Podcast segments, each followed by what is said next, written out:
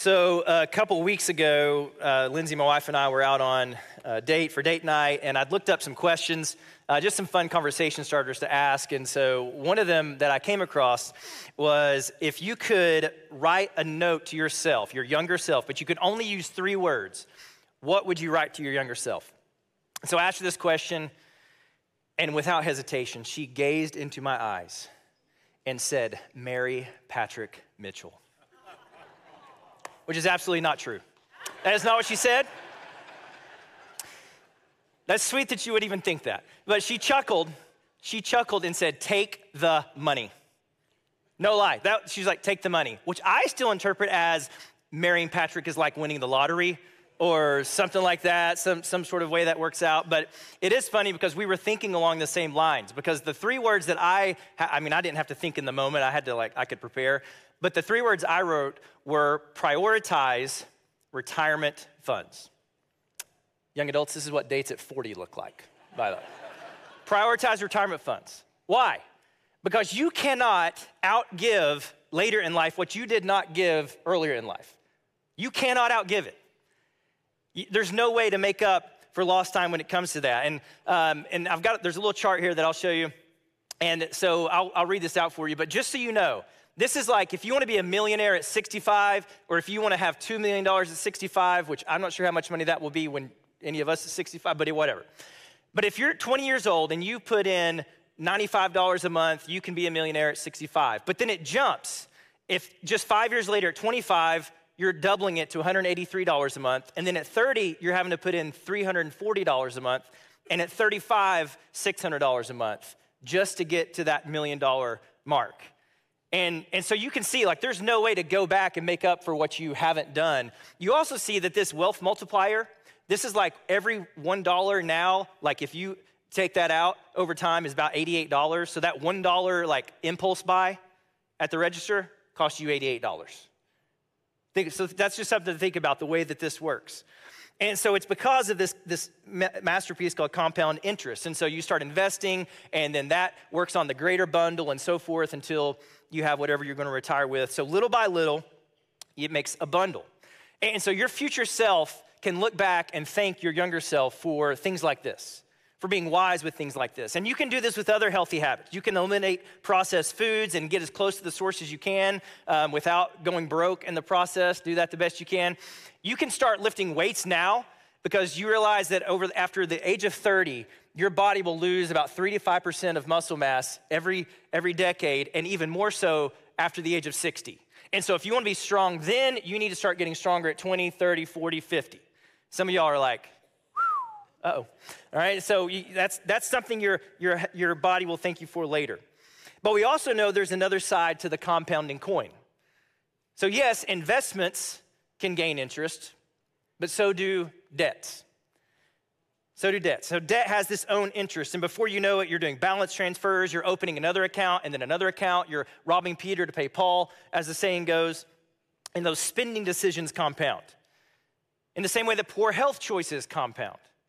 So, so whatever you've digested or ingested for 20, 30, 40, 50 years, yes, you can make changes as you age that will improve your health, but you can't completely undo the compounding nature of those decisions over time.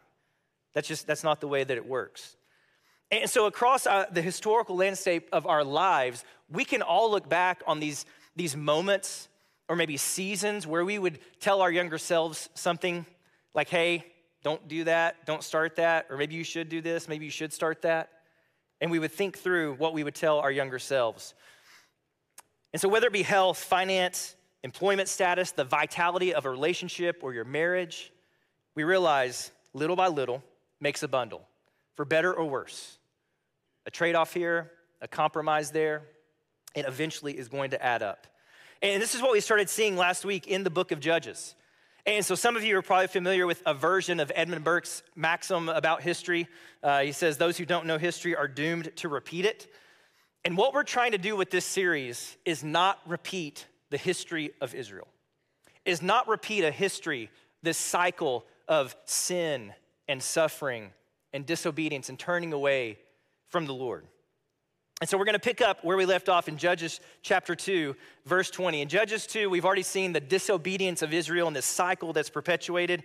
And in verse 20, here's what we read The Lord's anger burned against Israel, and he declared, Because this nation has violated my covenant that I made with their ancestors and disobeyed me, I will no longer drive out before them any of the nations Joshua left when he died. I did this to test Israel and to see whether or not they would keep the Lord's way by walking in it. That was the test, as their ancestors had. The Lord left these nations and did not drive them out immediately. He did not hand them over to Joshua. So God holds true to God's plan. He says, I'm not going to drive all these inhabitants of the land out at one time. It's going to be little by little. And the idea was that these investments of obedience over time on the part of Israel would compound into the blessing that God had for them, that they would experience the richness of the land and of this life together, walking in the way of the Lord. And so the text is clear. This is why I'm testing you. This is why I'm not giving you everything. And I think one way to sum it up would be this God is more concerned about formation than a destination. God is more concerned about formation than a destination. God was more concerned of who Israel would be in the land more so than just that they would get in the land. And in the same way for us, God is more concerned about your formation as a follower of Jesus than he is about a destination. And I'm not talking about heaven or hell. I'm talking about as you go into your workplaces, as you're in your friend groups, as you're on athletic teams, as you're in the dance troupe, like whatever it may be that you're doing, because there are always going to be variables in those different places. It's about who you are becoming. And will you be faithful at every turn, at every step of the way to be obedient to the plans and purposes of God? No matter what it costs you, no matter where it takes you, and no matter how long it takes you because one of the recurring themes that we see that we, we really get kickstarted in Judges, but it starts in Genesis, is that God is okay playing the long game. He is okay playing the long game when it comes to the formation of his people and pushing against instant gratification. And so this is the testing that even comes to us. Will we be faithful? So we read on into chapter three and see that obedience wasn't the only aspect of the testing. Look at chapter three, verse one. These are the nations the Lord left in order to test all those in Israel who had experienced none of the wars in Canaan. This was to what? To teach the future generations of the Israelites how to fight in battle, especially those who had not fought before. So again, God is already playing the long view. He says there are going to be future generations that had no part in conquering the land, but are still going to need, know, need to know how to settle the land. They're going to need to know what it's like to fight because it's not like Israel is going to get settled and all of a sudden there's not going to be any more competitors in the land. There will always be coups and wars and battles, and these future generations need to know how to fight. So God says, I'm going to leave people in the land so that these younger generations can know what it's like to grow together and work together, to know how to take the next hill, as it were. And so this testing is meant for good. The opposition that Israel faced in settling the land wasn't just about that destination, it was about formation. And we see that that hasn't changed. When we get to the New Testament, James, the brother of Jesus, says this Consider it a great joy, my brothers and sisters, whenever you experience various trials. Why? Because you know that the testing of your faith produces endurance, and let endurance have its full effect, so that you may be mature and complete, lacking nothing. In other words, without the testing, without the trial, you will be lacking. If that doesn't come, there will be lack in your life as you walk with the Lord. And so, this opposition is meant to strengthen our faith. There's opportunity in this. There's opportunity when our, our resolve to trust the Lord is tested. There's a chance for us to grow and to remain steadfast and faithful. And that was the opportunity that Israel had, but that's not what they did. So flip back, if you would, in your scriptures to Judges chapter 1. This is how the book of Judges begins. It says, After the death of Joshua, the Israelites inquired of the Lord, Who will be the first to fight for us against the Canaanites? And the Lord answered, Judah is to go. I have handed the land over to him. So, Judah, of all of the 12 tribes, is chosen to go first into the land and to, to conquer and to settle their particular area. And that's what happens, sort of. That's sort of what happens. But this fits with kind of this uh, prioritization of the tribe of Judah, because if you read on through Judges and you get to the book of Ruth, you meet David's great grandmother, and then it's through that line of David and the tribe of Judah that Jesus is eventually born. So, there again, there's this long arc of redemption for the people of God that God is working through. But the word of the Lord is clear. Like it couldn't be any clearer. Who's going to go? Judah. And he's going to be victorious. And then we see what happens in verse 3. Judah said to his brother Simeon, Come with me to my allotted territory and let us fight against the Canaanites. I will also go with you to your allotted territory. So Simeon went with him. Do you see how subtle this is? It's, it's incredibly subtle. Th- this is not like all out rebellion against God, but it is a compromise. God said very clearly, Judah, you go and you'll be victorious. And Judah says, okay, how about this? How about I go to Simeon and I get him to go with me and then I'll chart out the rest of the path from there. Well, then we'll go to Simeon's tribe, which is not what God had said to do. And so it's subtle because it's just this little compromise. It's like when you tell a kid, hey, I need to be able to vacuum, let's clean the floors up. And you go to the room and you're like, oh, floor's clean. But you vacuum and then you open the closet and you're like, oh, I see what you did there. Like technically the floor was cleaned, but all of the mess just got moved somewhere else, just through this subtle compromise that was made.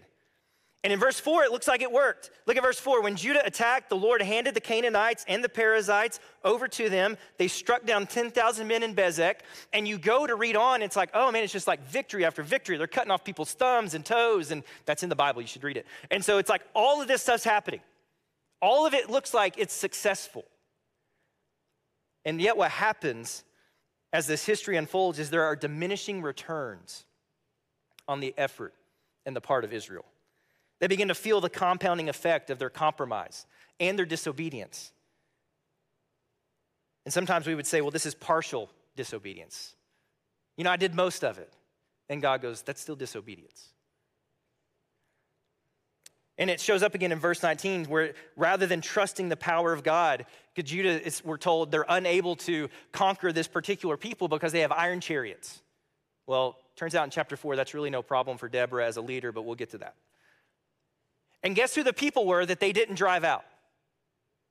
This little group called the Philistines. You ever heard of the Philistines?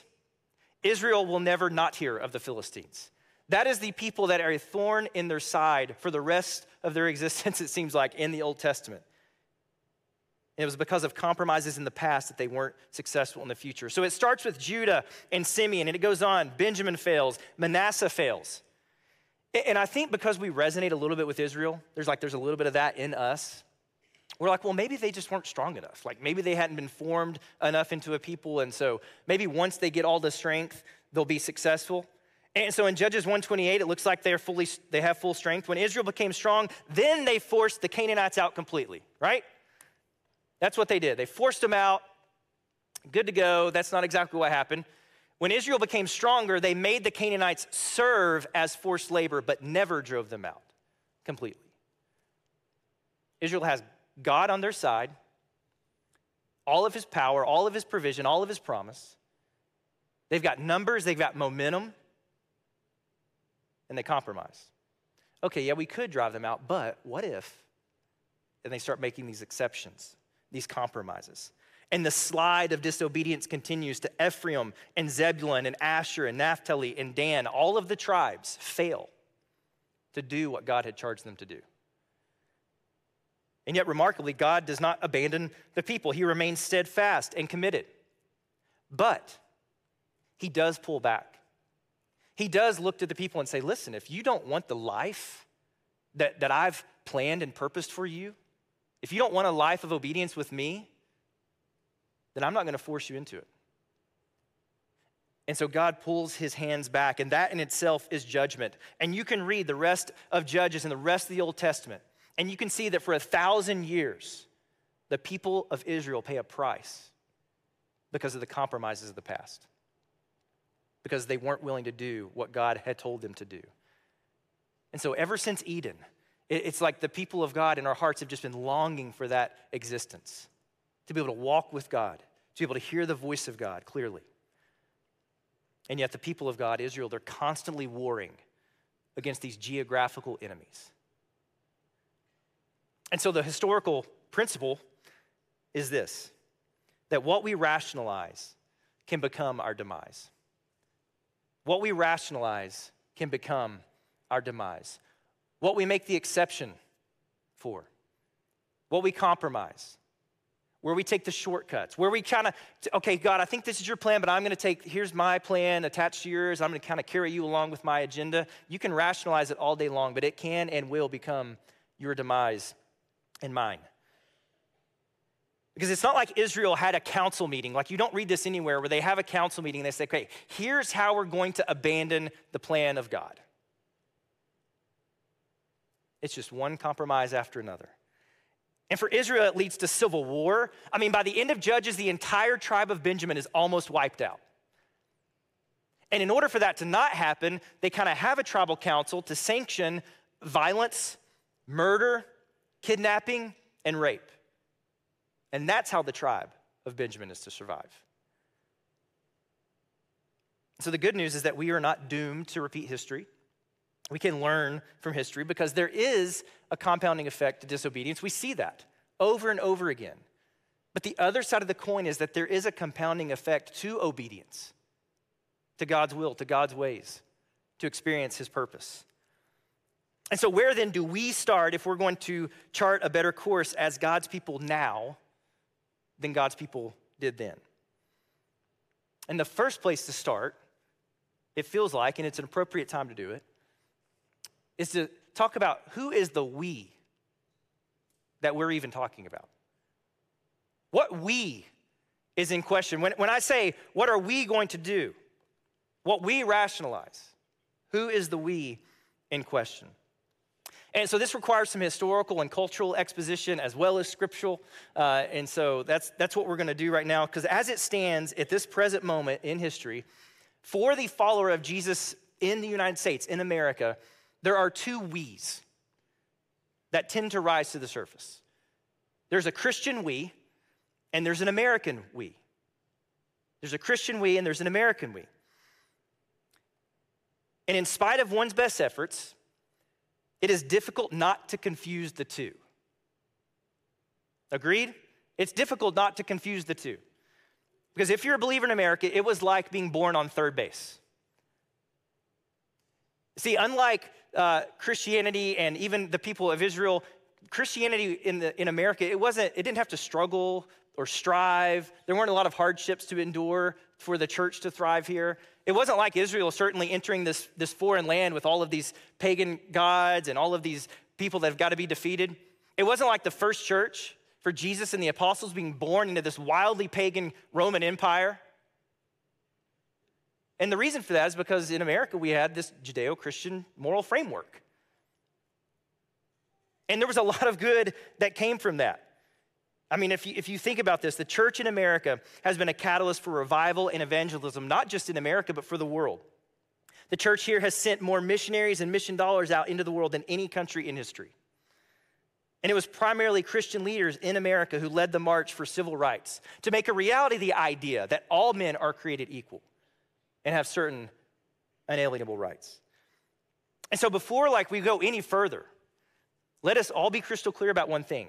The, the Christian we wants as many American we as possible to know and love and follow the Lord Jesus Christ.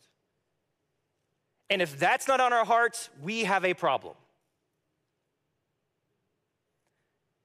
So we want more people to know and love Jesus. What we're acknowledging now is what we spent four months talking about in the Sermon on the Mount. It's that there are two kingdoms, that we have this dual citizenship as followers of Jesus in the world. We are citizens of this earthly kingdoms, be that America, Uganda, Brazil, China.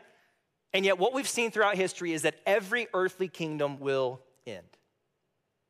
Everyone.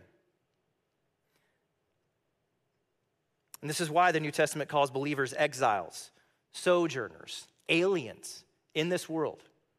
Hebrews talks about the people of faith thinking about a future better country.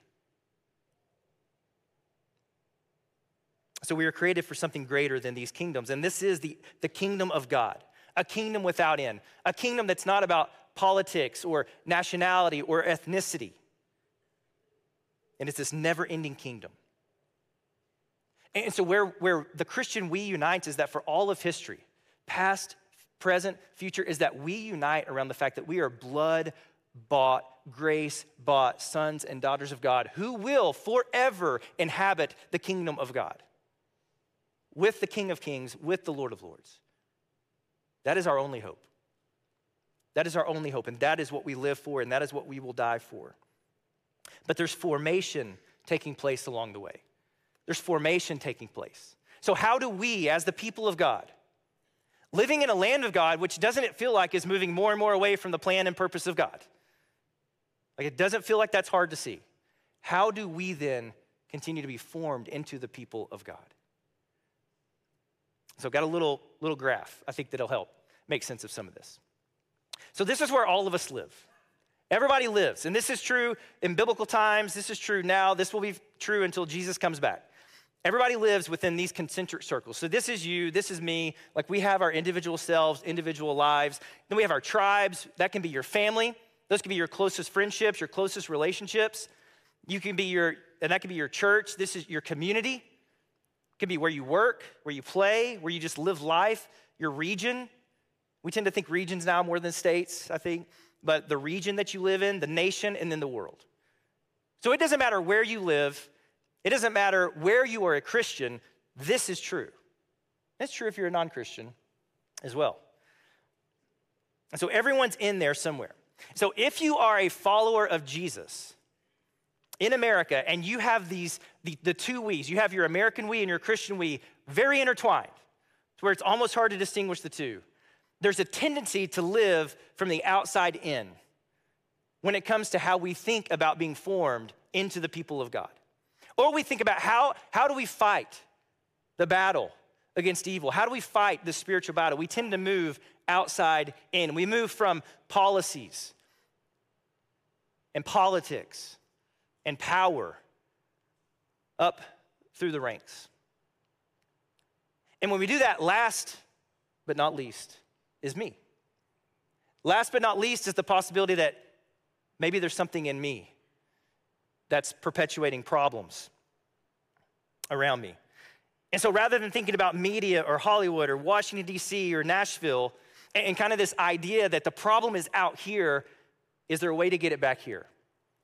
Because this was the approach, and some of you will remember this very well. Uh, I know my parents do, but in the, in the 1980s, the, the moral majority, if you remember this move, it was led by Jerry Falwell. Tens of millions of dollars spent vying for the right politicians, the right policies, the right platforms, and so forth. Tens of millions of dollars. And then it sort of died away for a little bit for a few administrations. And then it's come back up in the last several years. In the version, some people call it Christian nationalism, whatever, you, whatever term that you use to help you understand what's going on that's created some different issues. But however you spin it, the way, this way tends to focus on the platforms, the policies, the power, because we got to get all of this right. And so we think outside in, and I'm the last one in that progression. Now, also notice, this was something Stephen, our worship leader, pointed out um, as we went through this as a staff. The further out you go, do you have more control or less? Less. So the further out from you, the less control you have. It's an interesting, it's an interesting thing. And yet, this is where the most heated conversation happens. It's where Christians get the nastiest on Facebook, isn't it? It's out here. It's never here. Like you can show me that post, but I don't see them much. And so this is this is we're starting to kind of kind of think through this this this outside in movement versus what you get when the distinctly Christian we starts looking at all of this out here and says, you know what? I think I actually need to start here and move this way. I'm going to move inside out. The first battlefield, as it were, is not out there, it is within the geography of my own heart. That's where the first battle is fought. That's where the hardest battle is always being fought, is right here because I know how quickly I can go the way that Israel did. I know how I compromise. I know the exceptions that I am inclined to make. And so we start there, and it's like, hey, I'm attuned to the enemy's attack in my life, but also in my family's life, or my friendships, or my relationships, or my workplace. Um, several of the commentaries I read talked about the Canaanization of the church. How quick God's people are to open the doors just to whatever. Yeah, as long as, yeah, that, that's good with you, that's your truth, my truth, that's fine, but hey, Jesus saves and that's okay. It's like, no.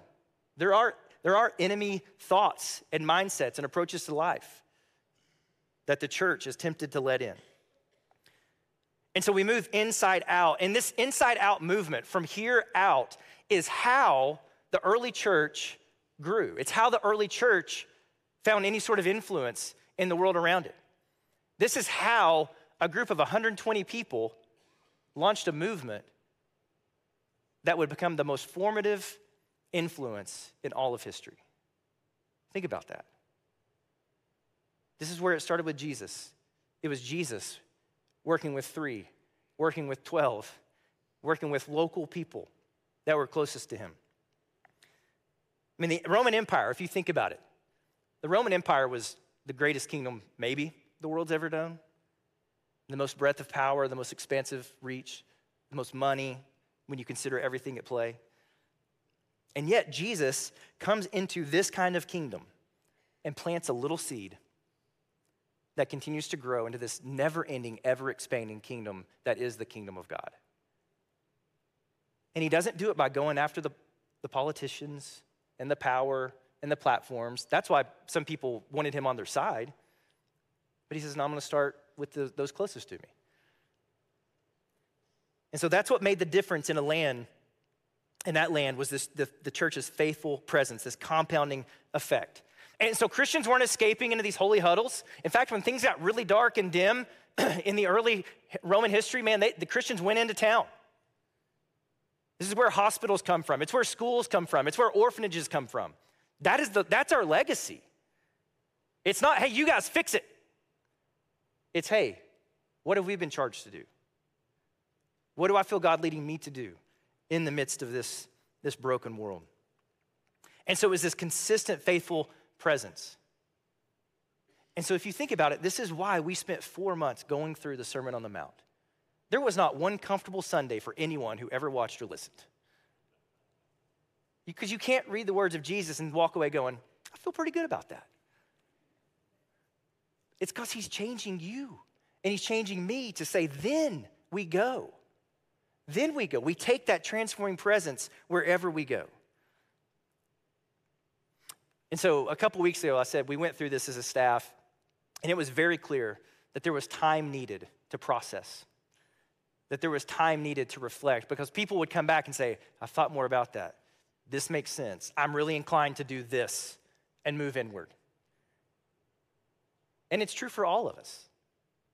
That is the way that we are kind of inclined to move.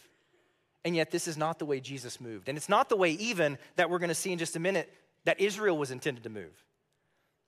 And so, in a moment, you, you have these little reflective pieces, these little mirrors, cutouts, sitting around you, and there's sharpies in the seat backs around you somewhere. And so, we're going to literally give you time to reflect. You're going to look at your face, it's a little bit distorted, which I think is appropriate because we don't always see ourselves the way that God sees us, right? and so, we're going to take these and we're going to write on them. We're going to answer this question.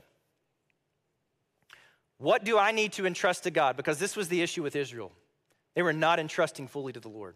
What do I need to entrust to God in order to be fully obedient to Him? Not partial obedience, not sort of obedience, not eh, almost, but in order to be fully obedient to God, what do I need to entrust to Him fully? Where am I making exceptions or compromises in my life? Where am I not fully expelling the enemies that are governing in the land of my heart? We're gonna name it. I'm to write it down. It could be a habit that has gone on for too long. That's very possible. Could be a sin. Maybe you're given over to hurry in your life, and busyness is the truest enemy of your heart. You don't have time for the people you love. You don't have time for the projects God wants you to do. You don't have time to spend with God, let alone feel like you're human. And so it's busyness. Or there's unnamed anger you don't know why there's just always anger under the surface and it takes just the littlest thing to set it off. Or there's bitterness growing towards someone and it's been growing for a while, discontentment. I mean, I wonder how much of this, this spirit of, man, it's going to be the next thing that makes me happy. It's going to be the next thing that satisfied, satisfies. How much of that spirit in some of us is keeping us from acknowledging what the Lord is wanting us to do, where He's wanting us to go? It may be something so bold as I have sensed the Lord saying, I need to do a career shift. I need to change my job. I need to quit my job, and I don't know what that means. And you've been putting it off. But as we move inside out, we are following the pattern of Jesus, but we're also bringing it back to the pattern of renewal that the people of Israel were supposed to have followed. These are the words of Joshua in Joshua 24. Some of you had this on a plaque in your house probably growing up. Choose for yourselves today which will you worship? The gods your ancestors worshiped beyond the Euphrates River, or the gods of the Amorites in whose land you are living? So you can fill in your choice of God there. As for me and my family, as for me and my house, as for that inner circle, we will worship the Lord. We will serve the God who has called us into his plans and into his purposes, who's given us an identity, and with that, a responsibility to be obedient to his ways. And so we start at the center, and make no mistake, there is a battle raging around us but it's also raging within us. There is a spiritual battle against the dark forces of the heavenly realms. And again, I think if we could see it with our eyes, we would lose our minds. But we feel it every time we're tempted to compromise what we know the Lord is telling us and asking us to do. And yet, as Christians, we fight with confidence because Jesus said, I've already overcome the world. I've already established my kingdom and it's going to become full and fixed and final. And that's why I resonate with the words of this pastor and professor. This is one of the commentaries, Eric Redmond said, We are not in a fight to maintain Judeo Christian cultural norms. Instead, the war is about making disciples among all people and loving the Lord with all our being and loving our neighbors as ourselves. This is the war of the Christian we. It's about making disciples. It's about being fully devoted disciples to the will and the way of Jesus. So these are the marching orders of Jesus. This is our formation as the people of God. This is how future generations will know the power of the Lord and the promise that God has for him if they will follow his plans and his purposes. Whatever else may happen, whatever else those other things that we can't control. And it's not that we don't care, it's not that we don't vote, it's not that we don't try to try to speak truth, but regardless of what happens out there, we control this inner part. And it's our obedience to that call that will resonate out. And so we reflect. This is the question, all right? We're going to give you time. What do I need to entrust to God in order to be fully obedient to Him? Where, where does God need a yes in your life? Where, where is he saying, Will you? And you just need to say, Yes. Or where is he saying, Will you stop? And you need to say, Yes. What is that space in your life? Let me pray. Our good and gracious Heavenly Father, we thank you, Lord. You tell us that you give us the stories of the Old Testament so that we would learn, so that we would remember, so that we would not forget. And so I pray now that as, as the people of God, carrying forth the plan of God, the mission of God, Holy Spirit, would you help us to reflect with clarity, with honesty? Where is it in my life? Where is it in each of our lives that we are not fully entrusting our lives to you? Where can we be more obedient, more faithful, more steadfast? What are the obstacles that we're not seeing as opportunities for growth and for strengthening? God, open our eyes, open our minds, our hearts, our hands. Lord, if we are clenched around anything that is keeping us from receiving more of you or more from you, God, help us to name it. Help us to name what's in our hearts. We pray in Christ's name. Amen.